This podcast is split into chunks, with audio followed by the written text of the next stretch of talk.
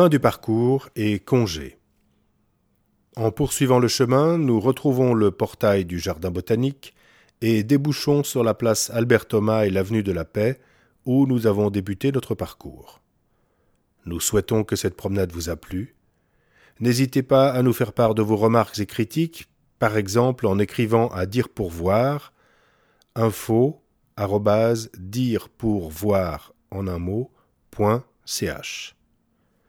Nous nous réjouissons de vous retrouver lors d'une prochaine visite ou d'une audio-description. Pour l'association Dire Pourvoir, Alix Fiasson, Thierry Grosson-Bacher.